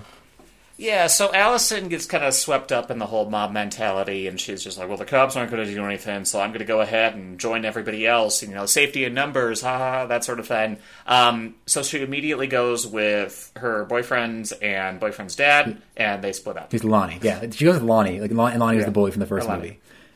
And Yeah. I think this is is this where is it or is it the sheriff? I can't remember. Somebody at some point in this movie we get ta- discussion about how he always returns home. Mm-hmm. Which It, it, I think Is it Lonnie? I think it was. was it? It might have been. I, I don't Because know. I, I think it might have been Lonnie. Because then he's the one who drives them there, right? He's like, "Yeah, we're, we're going to his house." Nobody fucking checked on the Myers house. Like, are you telling me that this And then also- this guy and his fuck and these two kids are the first people to go and see? Oh, did Michael go back to his old family home where he went? Where we caught him? where? Where did we catch him the last time? Oh, out at his old family home. Where do you think he fucking went this you time? know, Dumb. everyone's so stupid in this movie. So, so much. Um, but anyway, yeah, it goes there, and then immediately, like the dad says, "All right, well, I am going to split up." Yeah. Sorry, I didn't mean to cough there. I'm going to split up and go in because that's been such a great idea. You know, the whole point of a mob is that there's safety in numbers, so I'm going to completely negate that, go into the uh, house, and of course he gets fucking killed. Um, off screen too, right? Off this screen, too, This legacy yeah. character gets killed off screen. I know, yeah. Excuse me. So we have our big uh, final showdown with Allison and Lonnie's son, um, basically attacking Michael and trying their best to get the eye on them. And of course, Michael kills the shit out of them. I did also like the scene too where Allison or the the son gets killed right in front of Allison, and he like draws it out. Oh, right. And I do like the scene too where he kind of walking down the stairs. So basically, Lonnie's son gets completely eviscerated or eviscerated on the banisters. His head like goes through two of them, and he's still bleeding out. He's still kind of drooling, but still alive. He's just obviously concussed. And Michael starts walking down the stairs towards Allison, and he kind of looks to his left, and he's just like, "Oh, that's right. I haven't taken care of this guy left yet." And then he kills him, um, just you know, kind of to rub salt on the wound. So I did like that part because you know Michael's an unstoppable killing machine. And I will say, uh, again, that character isn't very sympathetic in this movie, but he's also the actor who plays him is in the is in You season three, and he plays like uh, another sympathetic character who. Spoilers for you season three, but something bad happens to him. like you feel bad for him. So watching this, it's like, oh god, again. like it was just like, oh, like I, I felt like, and I again, I think that's the thing that this movie did interestingly is in the first movie, I was like, fuck that guy. How did he not get killed? Because remember, he was the boyfriend who threw her cell phone away, cheated on her at the Halloween dance, and you you like mm. what an asshole. And again, this movie they made you made him like him again, just like with Little John, just with that couple, you kind of liked him, and then he just gets fucking brutalized. And mm. she had a shotgun, didn't she, in her hand? No. Yeah, she did. She didn't fucking shoot him in the leg. Like, Oh wait, no, no, no, no, no, not at that point. The shotgun was uh, dropped upstairs. Was it? Okay. She tried shooting him. okay, Yeah, yeah. again, it, it's weird that these two kids have guns and most of the mob doesn't. Because this, like, and these kids are inept. Tommy Doyle's got a baseball bat. He's all set. He has fucking Huckleberry that he stole from that bar- bartender and never thought to get a better weapon. yes. Like what? So anyway, uh, Michael Myers is descending upon Allison. He is ready to get the final blow. And what happens next, Andrew? This honestly, I don't like this. Oh, but before she's like, "Do it, do it," which just in the trailer, and you're like, "What, girl? Like, do you have what? Do it? What?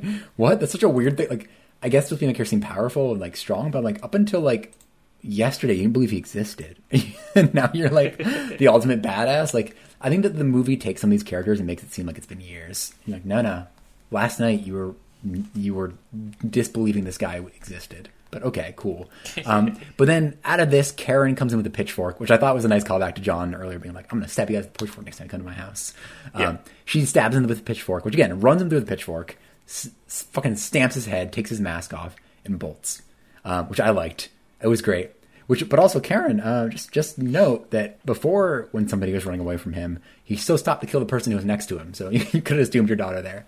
Um, but he chased. No, no, no. She took the mask. That was the thing. That's true. Like, mask is priority number one. Killing people is priority number. which which again is really weird in, in this franchise when you're like this is after the first movie where he found the fucking mask at a hardware store or something because he, he just wants him to cover his face. So it's very weird this mask becomes his like totem of sorts.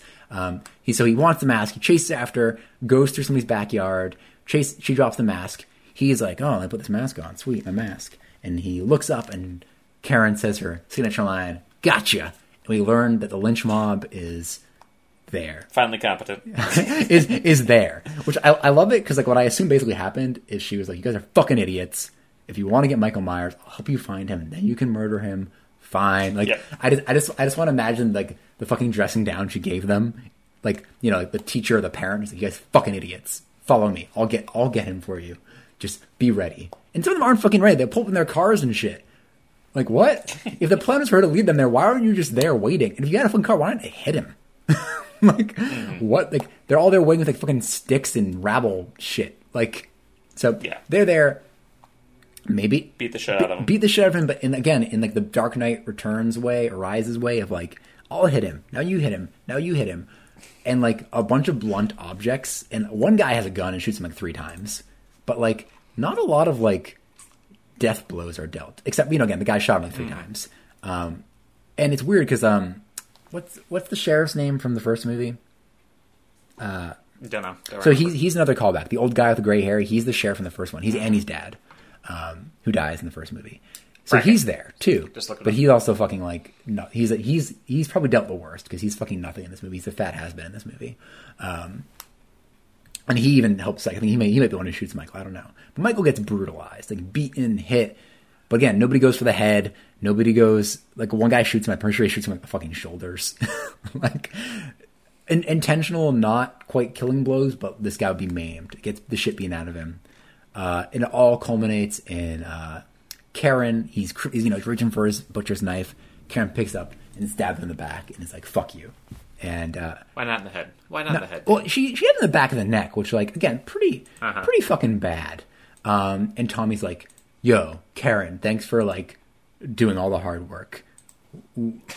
She's like, fucking Our right. our mob of twenty people should hopefully be able to take it from here with this gunshot man who you know again shot multiple times, stabbed multiple times in the first movie, and by sorry, by first I mean Halloween 2018, and then you know again was shot multiple times, stabbed multiple times in this movie. Um, and she's like, "Yeah, you better fucking have it from here," and goes back to see her daughter. Um, and before we say what happens next, we do get a flash, a cutback, and this probably happened also some from the earlier scenes of Yost or Hawkins, as he's known, um, and Laurie in the hospital talking about their love that could have been, and he's like, "But you liked Ben Traeger," which is a great. I think his name's Traeger. No, Traeger is the guy from uh, Ben Traeger. No, Chris Traeger is uh, Parks and Rec. Anyway, Parks and Rec, Ben yeah. something. He's, he's the guy who gets hit in Halloween 2. um, basically, since Halloween 2 doesn't exist in this movie, that teenager was not hit by a, a, a police car and lit on fire. So I think he might be the guy who possibly is Laurie's, uh, Karen's father. I don't know if we ever learned who Karen's father was, but maybe that was who it was. Bill Traeger, I think was his name or something. I don't know. Um, but we basically learned they had a flame. But then we get this really awkward scene of Laurie because she's back in the hospital again and back in bedridden because she fucking ripped her stitches open and got trampled by the mob. Um, talking about Michael Myers and how uh, he isn't human. We're set, so after saying he's human, and he's just we're humanizing him. He's just a regular guy. You know, after all that shit from the Halloween 2018, she's like, with every kill, he grows stronger. And Dan, what happens as we learn that Michael apparently grows stronger from the kills, like Freddy Krueger does? What, what Uh, Michael stands up, very strong. and what does he fucking do? He starts killing everyone who beat the shit out of him just seconds earlier. right? Like I think the first thing he does is he he he uh, he pulls a knife out of his back, slashes the leg of the guy with the gun or the hand of the guy with the gun, so he can't you know gun him anymore, and then slashes the throat of um, the sheriff in the first movie. So got rid of that character. He kills everyone. Kills Yeah. everybody with a fucking knife. Kills everybody. All these people because they all fucking attack him one at a time. Nobody throws a fucking rock at him from far away or something. Like nobody has an axe that just bury into him and ruin his body. Like idiots. And uh, what happens to Tommy Doyle? This this great character from the first movie, come back, the, basically the main character of this film. How, what happens to him? Oh, he dies like nothing. Right? He fucking like I think he he raises the bat and Mike stabs him in the fucking side and the kidney and it's just like dead. But then you know to add insult to injury, bludgeons him to death with Huckleberry, the bat that he stole from the from the guy. Um, and that's that's like you know more or less the end before the you know the actual end. How did you feel about that beat down? The the initial beat down and then Michael's beat down on the the mob. Yeah, I just at, at that point, at this point in this movie, I was just like, all right, they're gonna fuck it up somehow. I, I had no faith in these characters. I mean, it was a little bit satisfying to see, definitely, but I, I there was no tension because I knew Michael was just gonna stand right back up. Yeah, no, uh, right. Especially after that, the Halligan fight in the, in the beginning, like, did like you know we could have had a Halloween four ending, right, where uh, Michael is dead, quote unquote, and then he'll come back in the next movie. We'll see how he survived, right? But after, mm-hmm. after the tone of this movie, you knew he was going to get back up, and with fucking and with Oh, yeah. Laurie's narration about how he grows stronger with each kill, you you knew he was going to get up, and like, I hated it. Like I hated. I don't know about you, but I I knew it was coming, and I hated every second leading up to it. It was like the dread anticipation, but not the kind that we got from the couple killing, not the kind we got from John and John dying. It was the dread of the shit that we were about to watch. I feel like, like I wanted Tommy to die because he's a piece of shit, but I didn't want Michael to be the one. I didn't want this idiocy to occur. um, And you know, it, it fell flat like that. That I think to me ruined the film. Like for what already was pretty bad, it just like it didn't let it end on a high note to me. Like again, if Michael got beaten senseless, and then the ending kill happened, and it was some kind of like sneak attack, I'd have been okay with it. But to see him just decimate this crowd of people, like not decimate, completely eliminate this crowd of people, and then walk away, it just you know it flew in the face of everything we saw before. It, it got rid of this whole idea that Michael is a normal person. Um, yeah. And again, we talked about that a little bit before, but I just it, it's so, he's so much less interesting. Yeah. But I feel like that's it. Like Because Jason, Jason was the undead knight, was the undead zombie. Freddy was the guy who got you in your dreams. Michael was the normal fucking home invasion, and that's what made him scary. He was the realistic thing mm-hmm. that could occur to you. Somebody breaking into your house and killing you is a realistic thing that could happen, and that's what made him terrifying. And they just took that away. I feel like they undercut what made Michael scary. And especially since they were going for a more realistic, grounded version in the 2018 one, and it was just like it was such a it was a reverse, such a reverse. I, I agree. And let, let, wrap it up. How, how does the movie end? There's only one key part that happens at the end. Oh, so everyone's sitting around at Michael's house afterwards. They're blissfully unaware of what's transpired with the mob. Um, Karen goes up to Michael's old room, um, where you know you saw him looking out the window in the original Halloween movie, and in the last thirty seconds, as Jamie Lee Curtis is still giving her little montage, uh, Michael appears from out of nowhere, somehow snuck into the house, and apparently kills Karen right there. And do you know why? She, why she go upstairs? I have no fucking idea. Why did she go upstairs? Yeah, yeah. Like it did. I don't like know. I, she looks about Lonnie's body up in the fucking uh, like the police outside. No police are looking at the fucking body up in the attic. But like, um, and also theoretically the sun's up there too. Like nobody's dealing with that shit. Um, but she just like randomly goes. I don't know if it's because I think at one point we saw like little Michael, like baby Mike, clown Mike in that in that window looking out or something. Um, possibly, I think that's something that we saw. But I don't know if it's her who saw it. I can't remember who saw it, but I remember seeing that in the movie. So maybe that's why. Maybe she's like, was there a little boy up there or something, and she was wanting to go see it.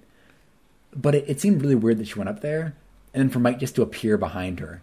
Because again, like, in would Mike not just be looking out the window or something? Like, what was he? If that was his thing, I, I don't know. It felt really weird to me. It, Man just likes to look out windows. well, 'cause I think we get we get the cop again being like, maybe he's looking out at Haddonfield, or maybe he's looking at himself, and like, are you implying Mike's some deep, deep, like introspective guy? Because the weird thing about that is like, if that like, it's weird they play on that because I think the opening scene mirrors him getting caught as a kid outside the house. You know, like when, when he's caught outside the Myers house as an adult, it's similar to how he's caught outside the Myers house as a kid. But whenever they didn't add a scene of him as a little kid looking out the window, we just hear about it. Mm-hmm. So it's just weird. Like he didn't look out the window as a kid after he murdered his sister. He went outside. So uh, we watched it happen. We watched in the movie the opening what he did. So uh, I guess that wasn't a thing, but then now now it is. I don't know. Um, what do you feel about Karen dying? How do you feel about it?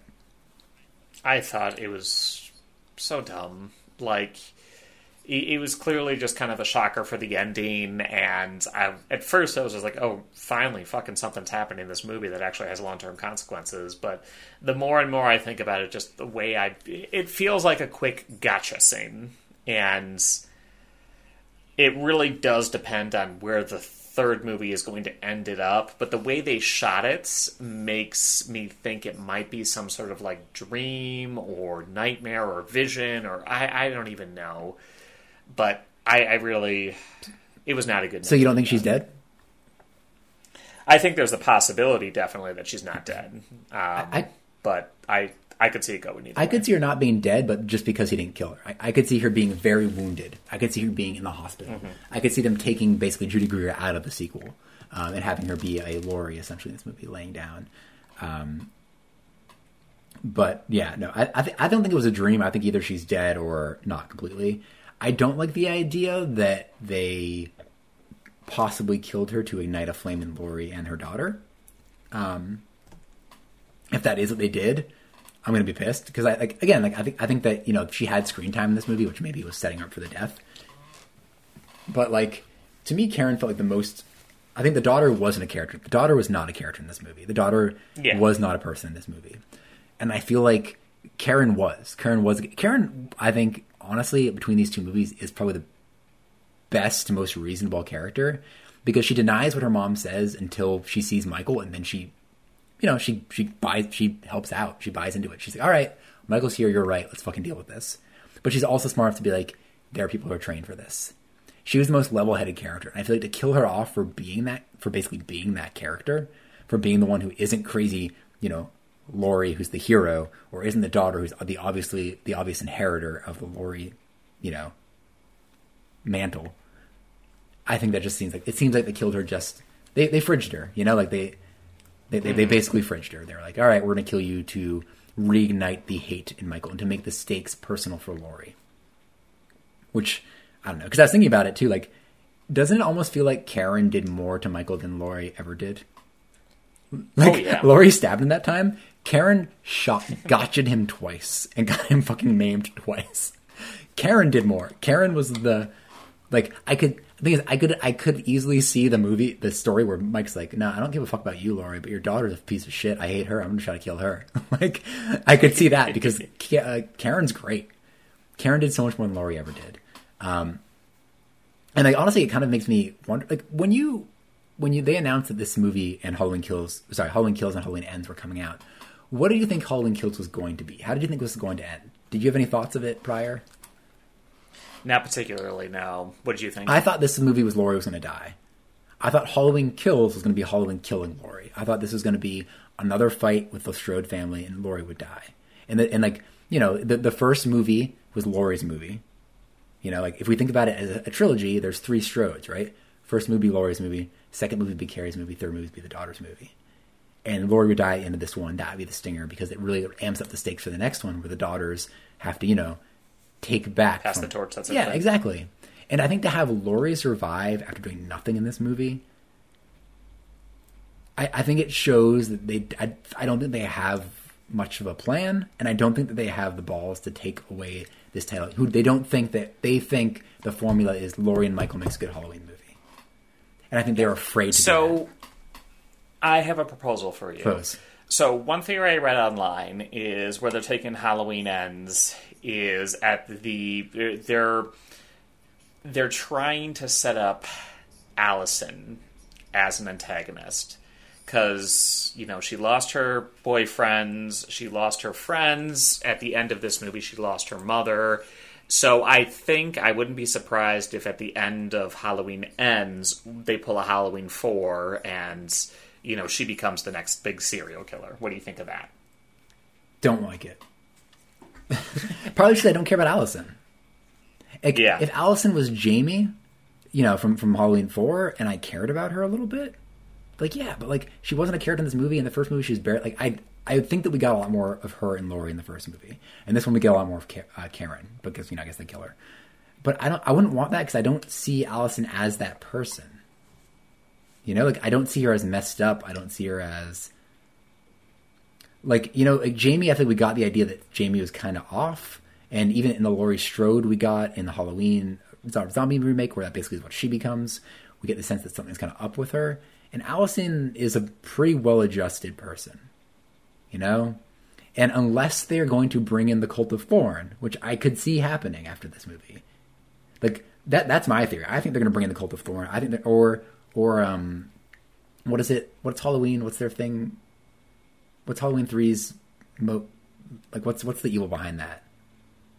I don't remember. Like I it's like witches. Or I, yeah. I think one of those two.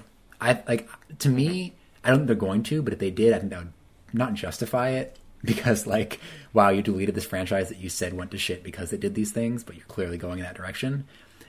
But to me, I think that's the only way they can go with Michael coming back as a fucking soul reaping, power stealing, abominable man, like an indefeatable man.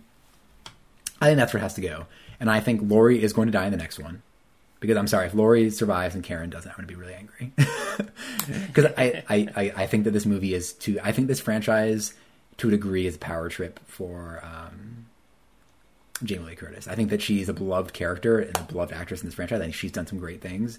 But if you look at her career lately, it hasn't been much, and a lot of it's been like Scream Queens and shit, where it's been basically living off Hey, Scream Queens is fucking great. but but but by her character, I feel like lately she's been living off of this history she has with him. yes, especially with like the interviews and everything she's been doing for Halloween Kills, I, I, I definitely could. and like that. I think that that's what this is. I think this is her and the producers and them thinking that Laurie and Mike is the formula, and I think that four proved that's not the case. And I think H two O was good because Laurie, Laurie was great in it, but it was just a compelling story, and they just need, they just need to develop a compelling story, and that's what's important. Um, and I think that's why this movie is, is going to end with Michael and her dying, so they can finish the trilogy. And I think that if they, I think that they don't, I don't think they have faith in Allison. Even if they were planning, I don't think they have faith in it. I think that David Gordon Green and her don't want that. I think as much as they're pushing this Strode family and it's the Strode women, I think that they very much think that it is the Laurie story regardless. And that's why they didn't do anything with her because you couldn't do anything with Laurie in this movie and have her be human or not have her die. yeah. Um, but I know I think I, I'm thinking there's a strong case that something magical is going to happen. I think I, I, I can't see the next movie not having that with what the way they ended this with the speech she gave.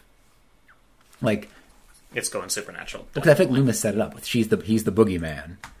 You know, it was him. He's not. He's just pure evil. He is not human. They set that up and they followed that to the through line. And I think Laurie just created a brand new through line by saying that, by having that little speech that she gave, and by having him defeat a mob of people who fucking had him dead to rights. Like, could you see it going anywhere else? Could you see like how else could you see? No, it it's definitely supernatural. Like that is that is exactly where they're going, yeah. Well, because and I do not like. Because the only thing I could think is like the other thing I'm thinking is, you know, they could do like he gets his head blown off, he gets cut up, he gets lit on fire, but like I guess doesn't make it out of the house this time. like that's the only way they can end this, right? They can end this the Jason Voorhees way of like, you know, just completely get like dis- destroying his body, and they'll be like, now he's dead, but before he wasn't dead because his body was still there, and that's you know, he was just super strong. But I think to do that is an insult to the audience, so I think they have to go magical. They have to go supernatural or something. Um, and you know, I'd be okay with that. Like again, I would. I am okay with these movies. I'm okay with the dream worms. I'm okay with the with the hell demon snake thing from uh, Friday Thirteenth because that's what these movies are. These movies aren't fucking like serious pieces. And I think like the Insidious franchise and the Sinister franchise have shown that these lore based stories do well and they're interesting. So if you can make Michael's lore great, if you can somehow tie, if you want to bring back the thorn and tie it into the Shamrock thing, that would be insane and awesome. I would love that. Or even tie it to the mask somehow. Have the mask be the thing. I don't know. Have Haddonfield be a cursed town. Have it be like purgatory or something. Like, I would be okay with that if they if they went that way. I think a lot of people would be really angry about it, but I think the realist the realism of what the series is and what a long running slasher franchise is just needs to you know kind of suck it up and deal with that's where these go eventually. I don't know. Gotcha. anyway, any other uh, closing thoughts on Halloween Kills? Um, uh, let, me, let me look real quick on my notes. I don't. I don't think so. Um, no, I don't. Like again, what's the point of this movie?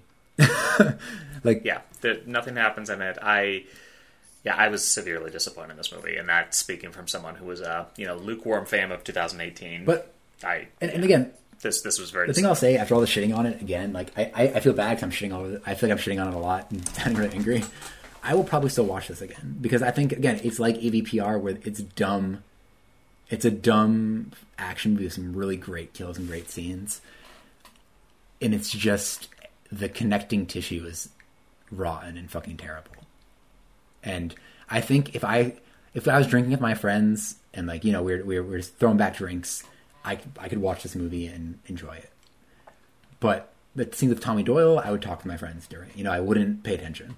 you know, it's just like AVPR. I wouldn't pay attention to the fucking scenes of the characters. I would pay attention to the scenes where the alien and predator pop up and do some shit. But anything other than that is like hard to like really enjoy. And I think like that when I was talking to you about how I was kind of enjoy it, I remember oh like I, the more time passed, the more I thought maybe it was okay. I was remembering the kills. I was remembering these the doctor. I was remembering John and John. I was remembering the the, the wife and the kid. Um, those things are what stick in your mind, and I think will over time make you okay with it. But as soon as you start talking about Tommy, as soon as you start talking about the story and where it's going and how it's going to bridge Halloween 2018 to Halloween ends, is where it just falls apart. Um, which is it's just a shame. I don't know. I we both talked about how we were kind of going into this hopeful, um, and yeah, it was it wasn't great. All right. Well, thank you so much to our opening song. That is a horror movie story by the band's Teddy's Atlas. They are good, good Canadian boys. Uh, we really don't have anything in the pipeline right now for the next movie. I don't think we have any ideas, but I'm sure we'll come up with Yeah. something. Um, yeah. Gremlins. Do, do- Well, thanks so much for listening. I, thinking Gremlins? some like Christmas horror movie because that's kind of the next season coming. I am Oh, wait, always up wait. for. Yeah, I'm always Wait, November's a, November's a November's a month. I thought we were in December. November's. like, we, Well, think Thanksgiving. We should do Thanksgiving at some point. That that has to happen. Yeah. All right. Well, thank you so much for listening, uh, and stay groovy. Bye.